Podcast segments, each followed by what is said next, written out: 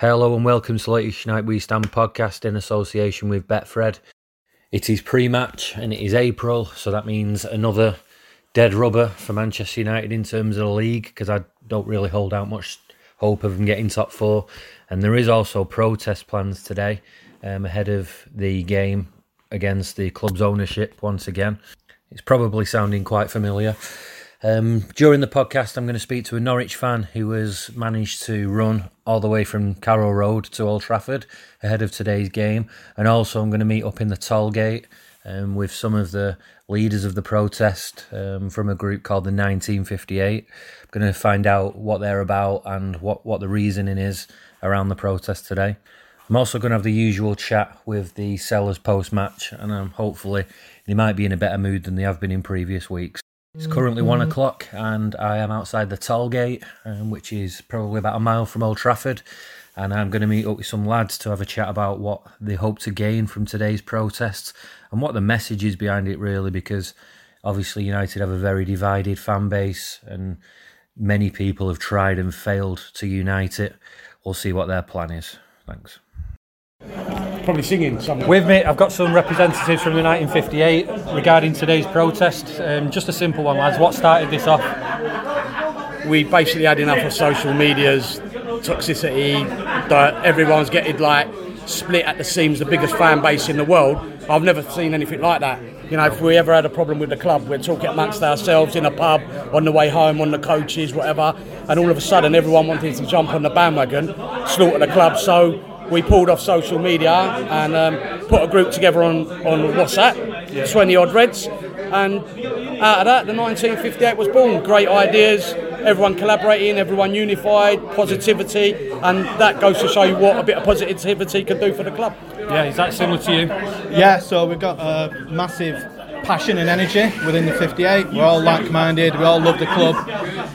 Generations of our family were in the club, so we know all about, you know, the history, the traditions, the culture, about fan culture, and we want to make a difference. Nobody was stepping up. We didn't want to step up. We was hoping Mus would do that. We did actually put a tweet out for them, hoping they would be a little bit contrite and say, you know, have some accountability.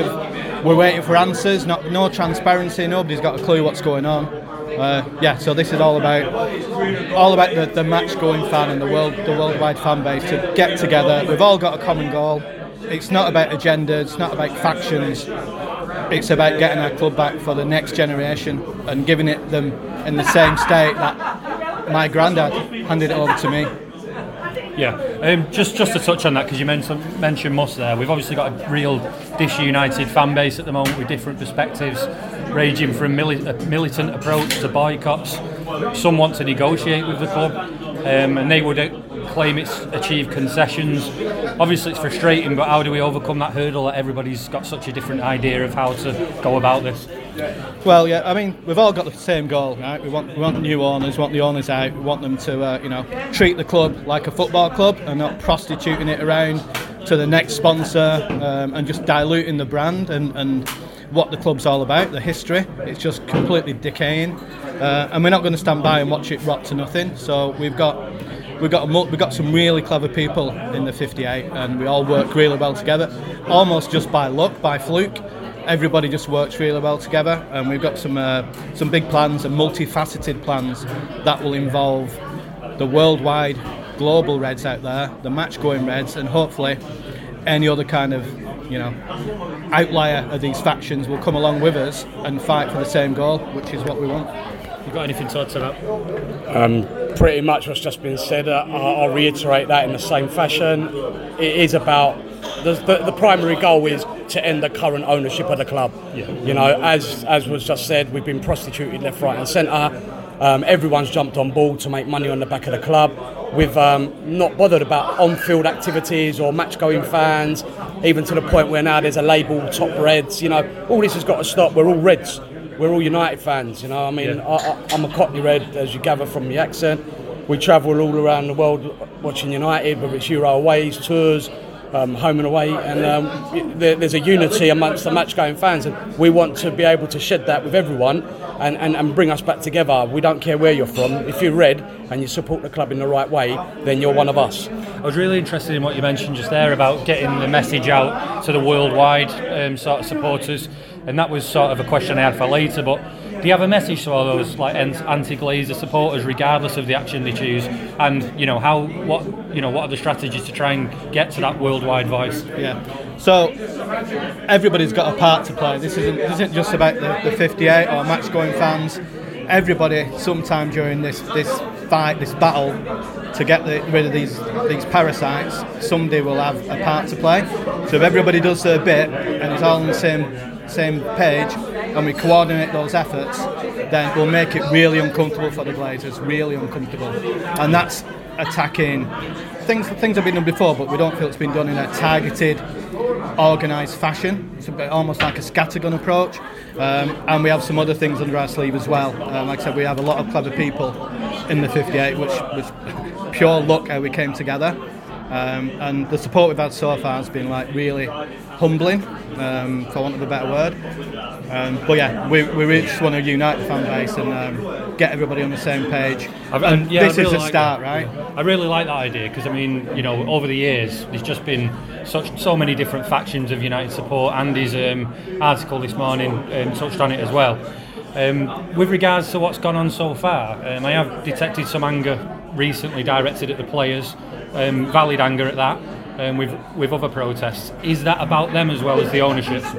Yeah, I mean, it comes down from the ownership. I mean, our analogy in the 58 is like it's like a family, and if you've got parents in that family, and you're not bringing up your siblings in the same way, i.e., the rest of the club, the players, it drips down, and that has just dripped down to the pitch. You can tell by their attitude, particularly at Everton game last week. There's a lot of us really, really angry at the way the players walked off the pitch afterwards. It's about respect both ways. We will always support the club. We will always support the players, but it needs to be.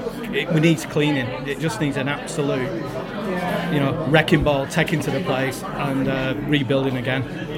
So what's today's plans then?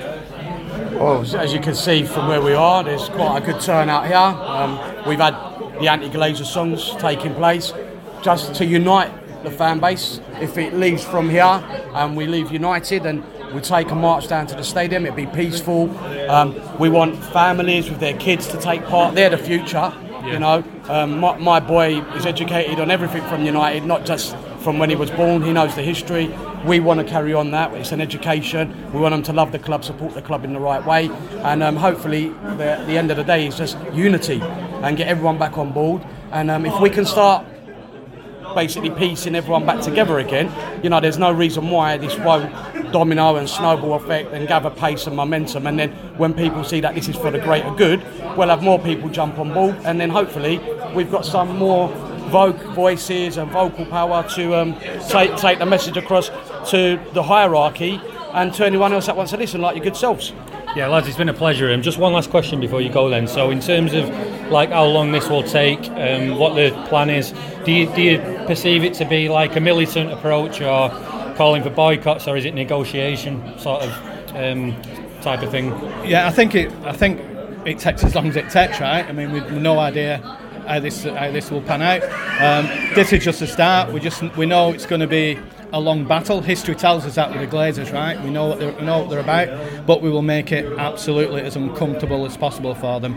We're all about peaceful and legal protests, as you've seen from our tweets. Family, it's all about bringing the next generation. I think that's one thing that's happened in the past. It's always been about. We've not had the full generation of Reds right now, from young to old to the militants, and we want to bring all those guys together and fight the same fight, really. Just lastly on the name, what's the reason for that? Yeah, we thought long and hard about the name, and we appreciate that, the 58 owes a lot of emotive things that happened with the tragedy, but we wanted to, we have people in the family who went through that back in the day. We appreciate the emotion that's behind it, but it just serves as a reminder that we have to rise like the phoenix. I know it's kind of folklore, people argue it's an eagle, we're not bothered if it's a robin or a sparrow, but you know, my granddad told me it was a phoenix on that Wembley 58 badge, and you know, we want to kind of have that as a symbol for you know, getting our club back, and you know, serving as a reminder that we can't be fleeced, we won't be taken for granted, and we'll overcome this. Thanks a lot, lads, really appreciate your time. With me I've got Mark Laws, who's a Norwich fan from near Norwich, you mentioned. Mark, how have you got here today? Well, today, and for the last 7 days, I've been on foot, mate. So 201 miles on foot all the way from Carrow Road to Old Trafford. God, I can't believe that. So you've ran all the way there? How many stopovers and where? When you say ran all the way, I ran some of the way. Yeah. I walked some of the way and I limped some of the way. Yeah, so yeah. So it's on 7 days. So I had 6 nights in the middle. So mother-in-law's first night, my parents the second night, and then 4 hotels. Started this morning in Disley Grizzly, which was actually quite nice, right. And then 14 miles here to Old Trafford. And what are you doing it for, Mark? So six charities. My brother-in-law was a die-hard United fan. Cool. He was a season ticket holder over the years, and from Norfolk, we used to go to Norwich matches. I'm a Norwich fan. So we used to go and watch big matches there. He passed away last year with COVID. 31 years old, with a 5-6-year-old son and 13-year-old stepson. So it's a real tough time for the family. So. On one hand, I'm raising money for charity. On the other hand, I'm raising awareness of health, fitness, exercise, well-being. I'm not trying to preach anything. I mean, that's what I do for a living, but it's not hard. It's not rocket science. I'm just like, if someone can go and walk a mile that they weren't going to, happy days. And I've had, all the way along, I've had people who have been sort of moaning because they've now had to go and do a 5-mile run because they've seen me do 30 miles. So it's having the desired effect. Yeah, so you know, that's a great cause. It must have got you through the toughest times on the walk or the run, or whatever you call it. Absolutely, it did. Yeah, and I kept saying to myself when I wanted to stop, but like, would Jamie swap places with me now? And of course he would, because like, he would swap one more bedtime story, one more pint with his mates, one more trip to Old Trafford for some blisters and a few hurty knees that'll die down in a few days. So yeah, him and so many others would swap places in a heartbeat. So the physical pain is nothing really. No, that's dead inspiring, because I can't even run a 10k at the moment. So yeah. Well, you're gonna have to now tomorrow. yeah, I will. I promise. Yeah. So Norwich then. Moving on to Norwich, become a bit of a yo-yo club recently. There has tended to be like an attempt to play a decent style, but is that working against you? What are your thoughts as a Norwich fan? How can you counter this yo-yo tendency at the moment? I think without spend too much money too quickly, and you can shoot yourself in the foot further down the line, because you need like development and youth and stuff like that. But it'd be nice if we spent a little bit, just a bit, to buy like one Premier League player rather than a load of nobodies. But we've got some good signings that have just come in. I like Dean Smith. I think he's done a decent job. We're a yo-yo team, but I don't know, another 3 points today, we do a Leicester, Newcastle at home next week, before you know it. Yeah. If you give us 3 points today, we'll give you 6 next year. Happy days. Yeah. So you mentioned there about Dean Smith. Daniel Farke was sacked earlier on in the season. Was that harsh, or was you in favour of that? And are you happy with Dean Smith? Happy with Dean Smith, yeah. He was there last week to send me off, and he was a bloody nice guy. He went above and beyond, and he's done a good job with what he's got at his disposal.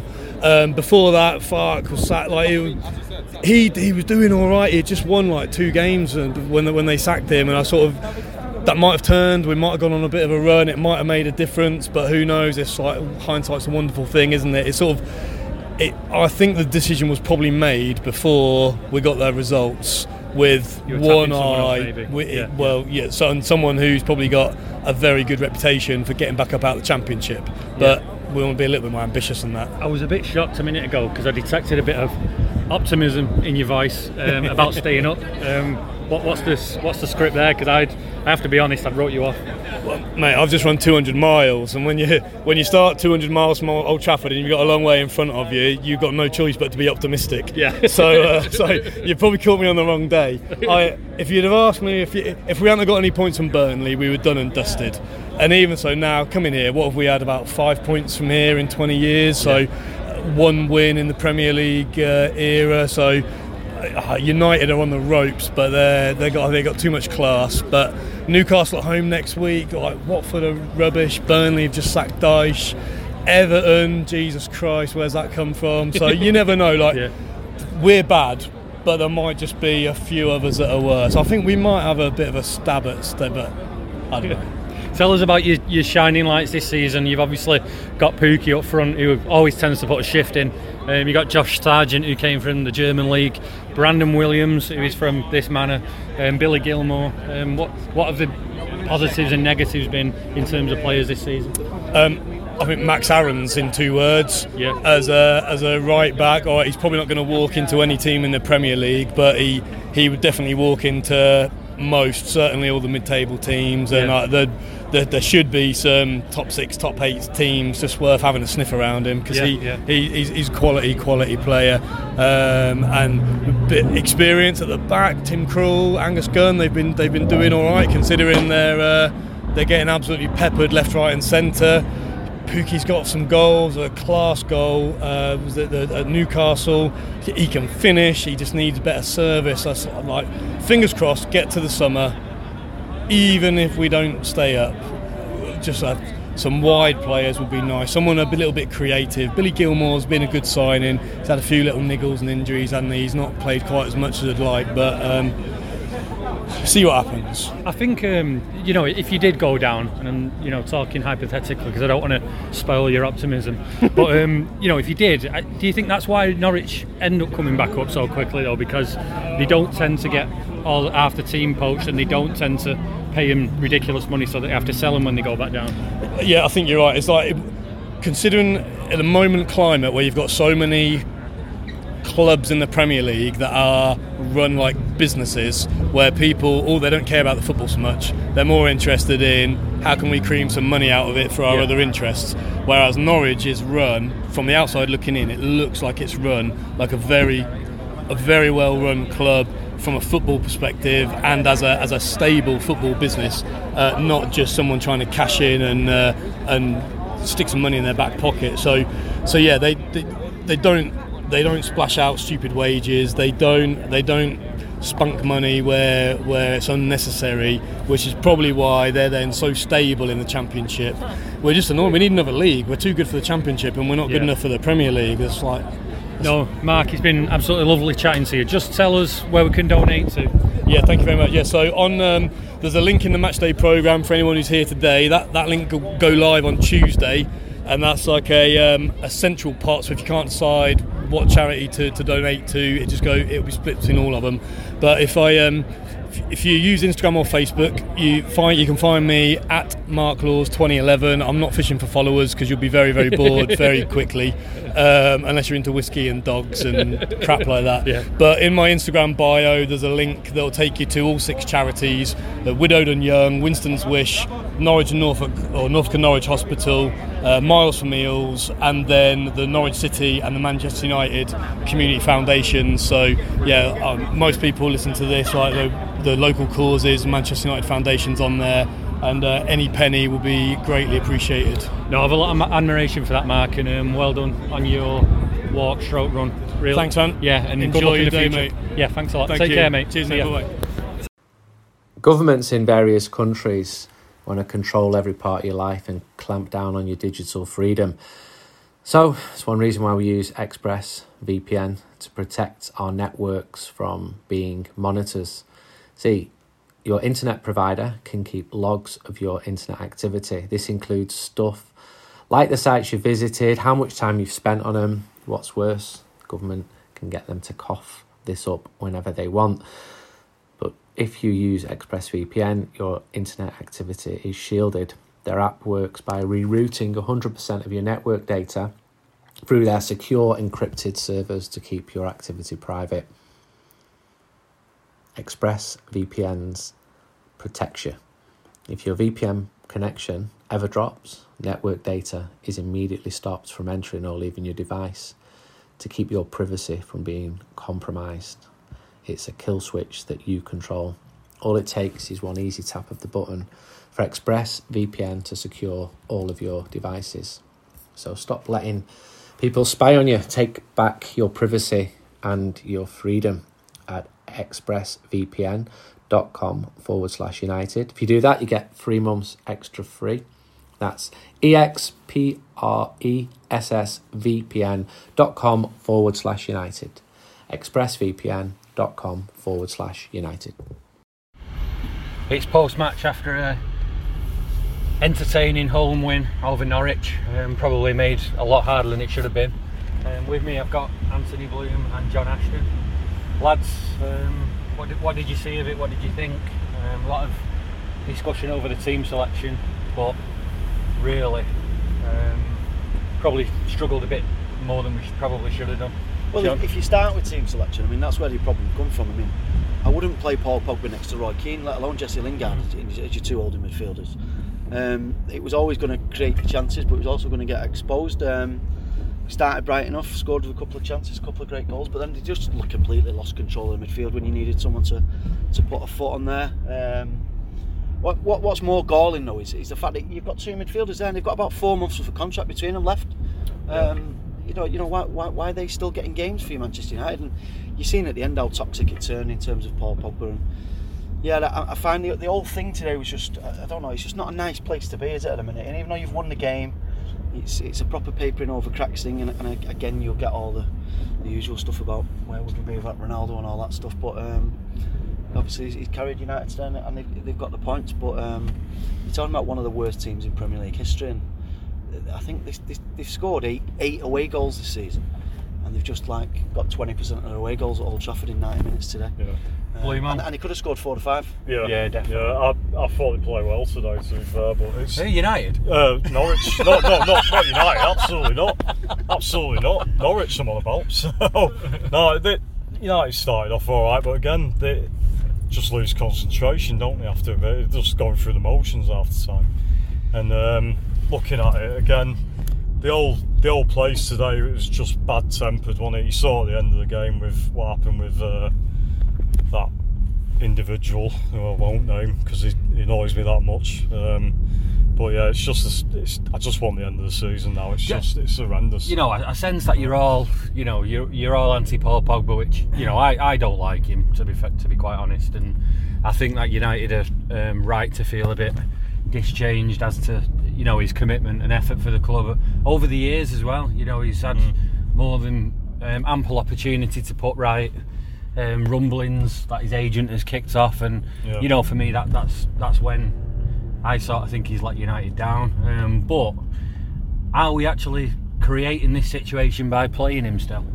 Yeah, because they shouldn't, like John said, they shouldn't be playing half them lads who are out there. I know the club are probably looking at it, we're still in a race for a fourth place finish and that, but it's just, they're not, like, half of them out there, they're not even bothered now. I just find it ridiculous. Some of them don't deserve to be not even on the bench anymore. That's how bad it is. The thing with Pogba is, it's glaringly obvious to anyone with half a brain that he's got no intention of signing a contract at United. He's kept them stringing along because it's Manchester United. This isn't a small club where you just say, yeah, fair enough, you know, you can announce 6 months time that you're going to leave and go there. It's Manchester United. You'd never get away with that.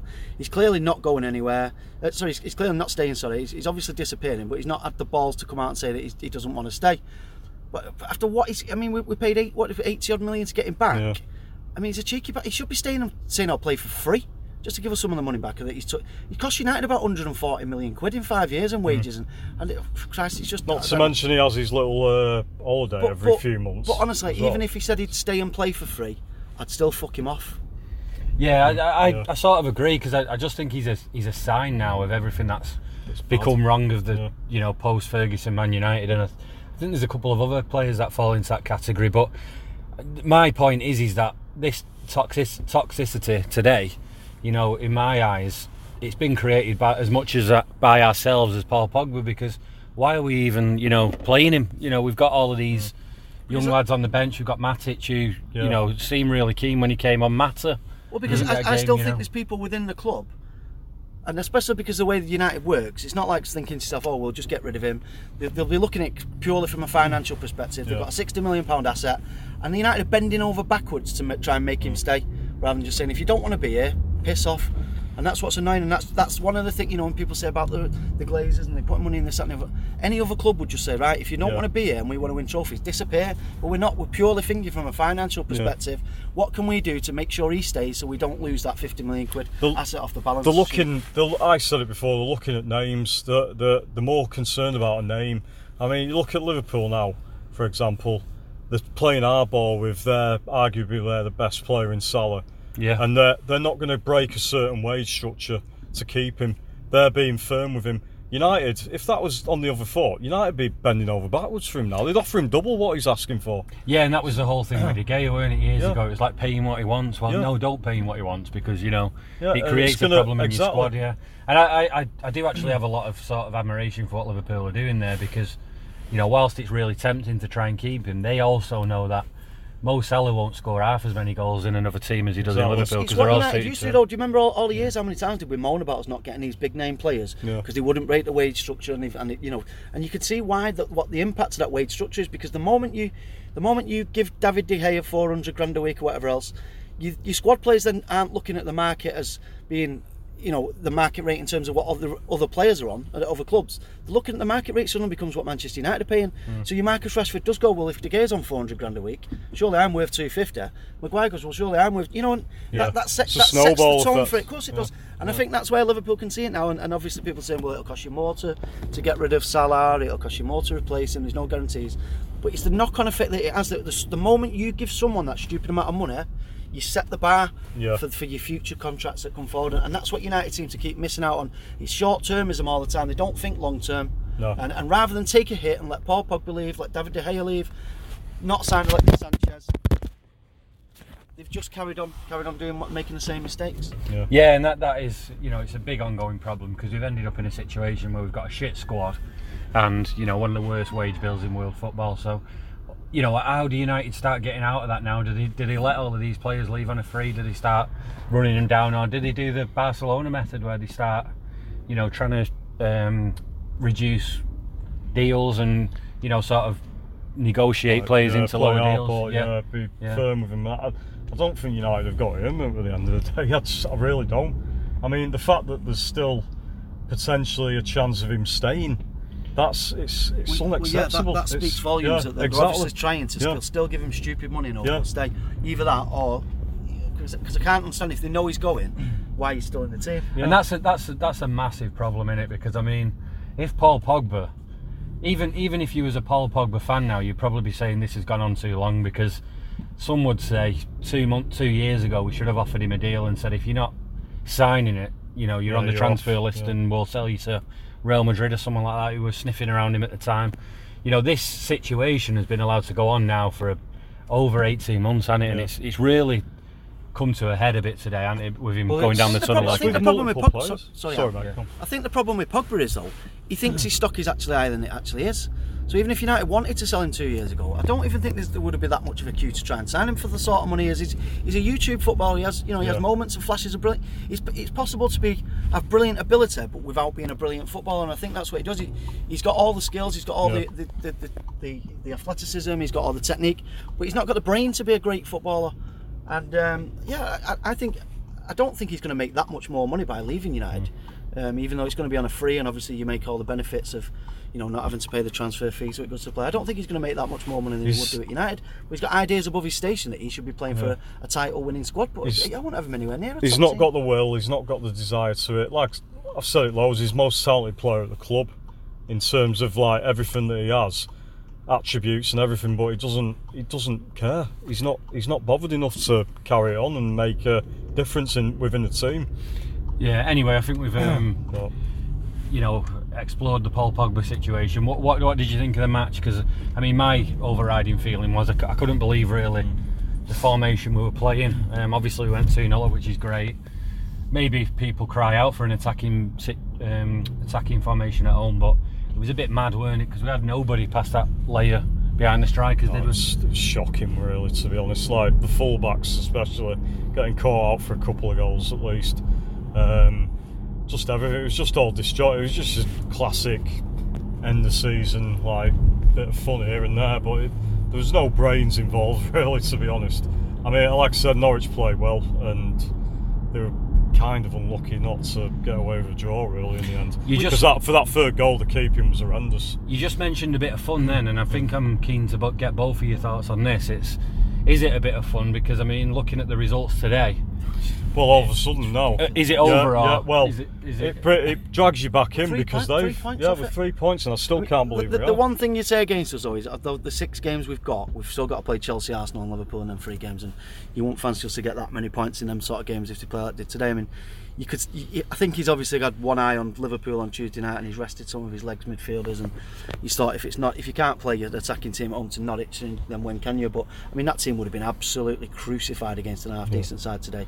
Obviously, luckily, you're playing the worst team in the league, and even then, they should have scored 4 or 5. It just shows how bad this league is, barring the top two, really, innit? I mean, my God, I can't believe we've still got a chance of getting there. It's just unbelievable, really, innit? I did say that today. I thought it's bad. Like if Tottenham or Arsenal would have come under any kind of pressure, they'd have gone, wouldn't they? They've got to play each other as well, aren't they, Tottenham and Arsenal? Yeah. I mean, the mad thing will be, I mean, I don't think we'll do it anyway, but if United were to take sort of 12, 13 points from them last 18 games, I think they would get it. Probably would get it, yeah. But I do think they've got the hardest run. Yeah. That's going to mean you're obviously going to take at least 4 points off Arsenal, Chelsea and Liverpool. I think we've got the hardest out of the three, I reckon, haven't we? So, I did look, though, and I mean, Arsenal have got Chelsea away, haven't they, this week? Yeah, and they play it to Arsenal, Tottenham. Yeah. And Tottenham's got the easier running. You still fancy Spurs. Tottenham have always got a shit result in them, haven't they? Somewhere like today, I mean.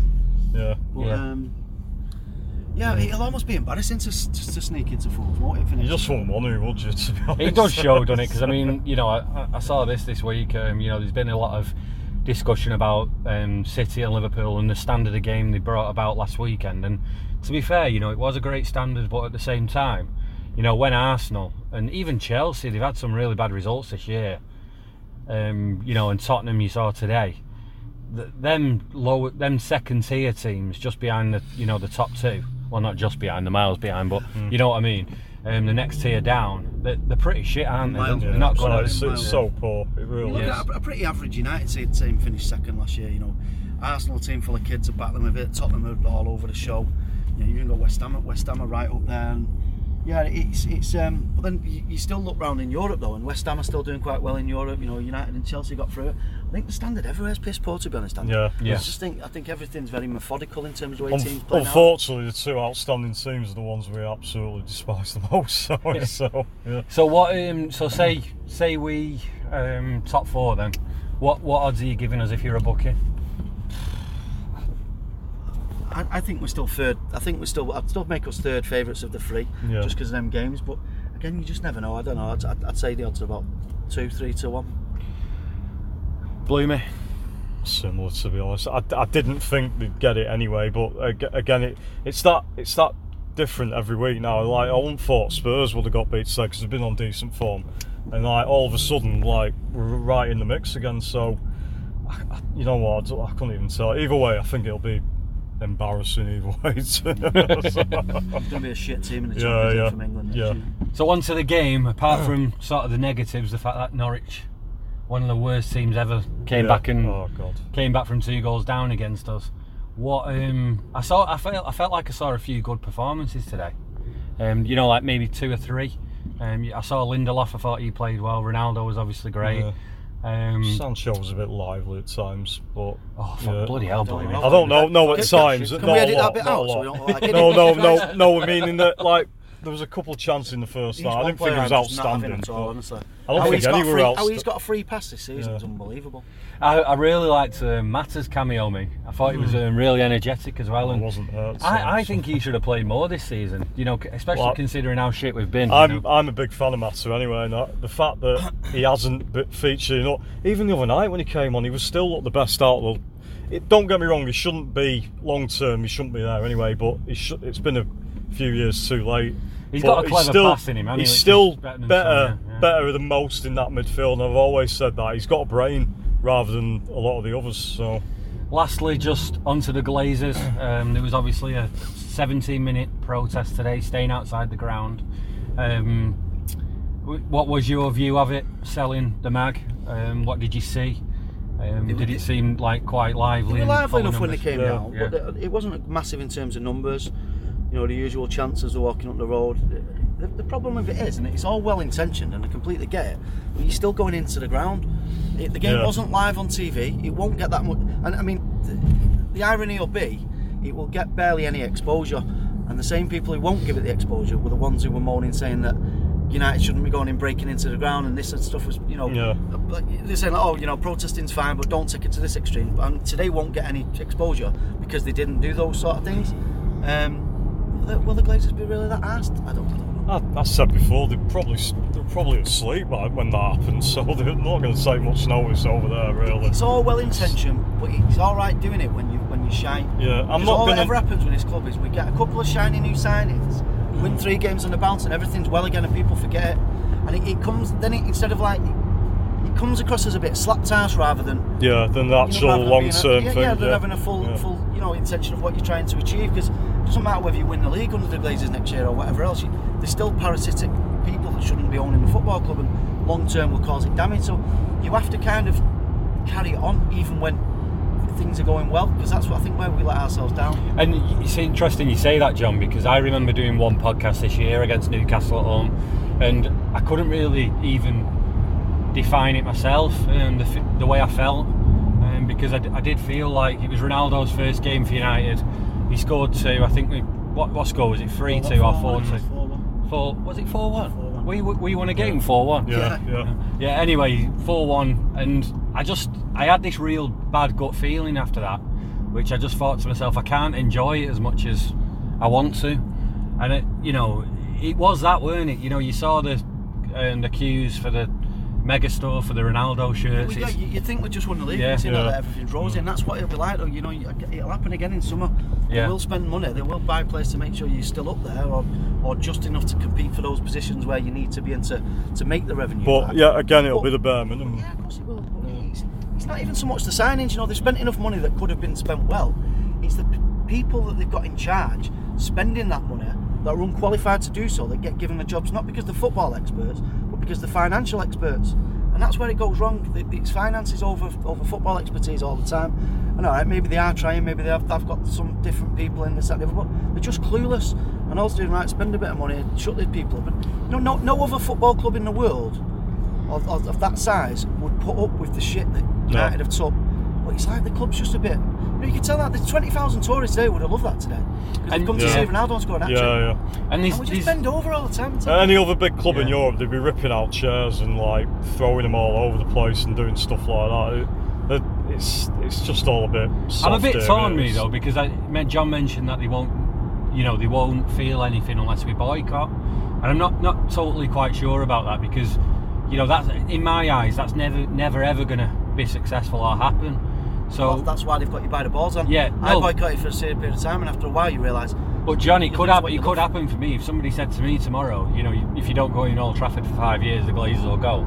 I wouldn't even think twice about doing it, and I wouldn't feel bad about doing it either at all. There's still plenty of Glazer apologists out there in that support. Oh, still by the line that look, they've spent their money. They've nonsense they spout when they don't look behind the transfer fees and the players they're signing and not realising that the club's just run a shambles, and signing players is not the be all and end all of being running a successful football club. So that's the problem though, there's not enough clued up element in that sense. There's too many people that it's too splintered. It's Norwich at home, we're shite, and we talked to a guy before who paid 500 quid for 3 tickets for the game, and that's it. Is there not tiers to it? In my eyes, there's sort of tiers to it. So fair enough, you might go in the ground, but you don't need to buy something else. And I know we've been through all of this, but people do. People are buying. I noticed a group of people today, about 10, and 9 of them had Ronaldo shirts on. So they've all bought them this season. Even if you do go in the ground, surely there's other tiers to sort of protesting. Yeah, well, that's where you've got to hit them, because match day revenue these days is not. I mean, it's nowhere near what it used to be. I think United's like 20% or something. So they're not completely reliant on match day revenue, but it's more what the image that it puts over. So, you know, the sponsors still want to pay them stupid money if you're not buying shirts. So Adidas is going to give you that massive contract if people aren't buying it. You know, are all these sponsors going to get involved if they see an half empty ground? So it's more, it's not so much the financial hit of not going in the ground, it's more the image that it portrays of the club and stops the revenue streams coming from where they genuinely are still making money and will continue to make money regardless of how unsuccessful United are, because of the size of the club and the amount of people that's involved. When it hit the sponsorship side earlier in the year, they got worried then, like for the training round and stuff like that. They were genuinely worried at that point, and nothing was kept up on that. You listen to when they do these quarterly, you know, reviews as to shareholders. All they go on about is things like Twitter hits, how many hits they get for these signings. It's a massive deal for sponsors. The fact that how popular United are, even more so than winning trophies or anything else. What's more important is that United are just constantly getting that attention. You know, them hits, them likes on social media, likes and things like that. That's where they've got you, and that's why United are then able to sell these massive sponsorship deals, because they're putting it out. It's advertise. It's like trying to advertise when Coronation Street's on rather than Homes Under the Hammer. It'll cost you more money because people are watching it. So how do you counter that? So obviously I hear this thing about you saying boycott and boycott the match and things like that and don't go in, but realistically, you know, they're never going to have 76,000 people boycotting. So what do you do as an individual to sort of hit that sort of money-orientated thinking? It's not like it's not just a boycotting of the ground. It's you've got to try and boycott everything. You've got to try and make them unpopular. You've got to try and make the whole thing seem a little bit toxic. You've got to try and avert them sponsors and them commercial deals. They're where they're making the money. You've got to somehow try to hit them in that sense so that United are not a massive attraction for these people to want to be linked with a football club. How you do that, I don't know, because there'll always be somebody who doesn't really care about the Glazers or anyone else. They just will, and they'll still be attracted to the headline news. Unfortunately, whether it's good or bad. There's a massive majority, unfortunately, that are not really bothered. And you saw it, you kind of saw it today as well. With like, there's a lot of people that you wouldn't usually see about today, and they're not bothered. Corporate work. Yeah, exactly. Yeah. It was a very, very toxic atmosphere in there today, and half of it come because there was infighting between the fans because they're not united in a sense of what they want to achieve. Some people still think it's a bad idea to be protesting. People want to get behind the team. People, and that's why they've got you by the balls all the time. It's so difficult to sit there and say this is the way to do it and to try to get everyone on side, because not everybody thinks the way we do. In fact, sadly, I'd say we're in the minority. Okay, so we'll wrap it up now. Do you have a man in the match, lads? I think I do. Paul Pogba for me. No. For United, it's got to be Ronaldo, hasn't it? John giving Ronaldo. Great teeth. Three great teeth. Yeah. He was brilliant today. Ronaldo. Yeah, I'll give it Ronaldo. Yeah. Not just his goals, but I thought he really put a shift in today, and his body language not as bad as, you know, maybe recent months, which I have seen drop off. But yeah, I'll give it Ronaldo too. But a special mention to two I'd like. Mata off the bench, I thought his application was great, and also Lindelof. I thought really good game despite literally no midfield in front of him. I thought he really stuck with it and dispossessed a lot of the time under significant pressure, so give Lindelof a shout too. But anyway, we'll be back against, is it Brentford at home, the next game? Yeah, Brentford at home Monday night. I'm sure we'll have somebody on the next away game, which is Liverpool on Tuesday. I'm trying to get a ticket for that, so thanks to everybody, thanks for listening, and hopefully, you know, we'll be back with another United win next time too. Thanks, bye. Yeah.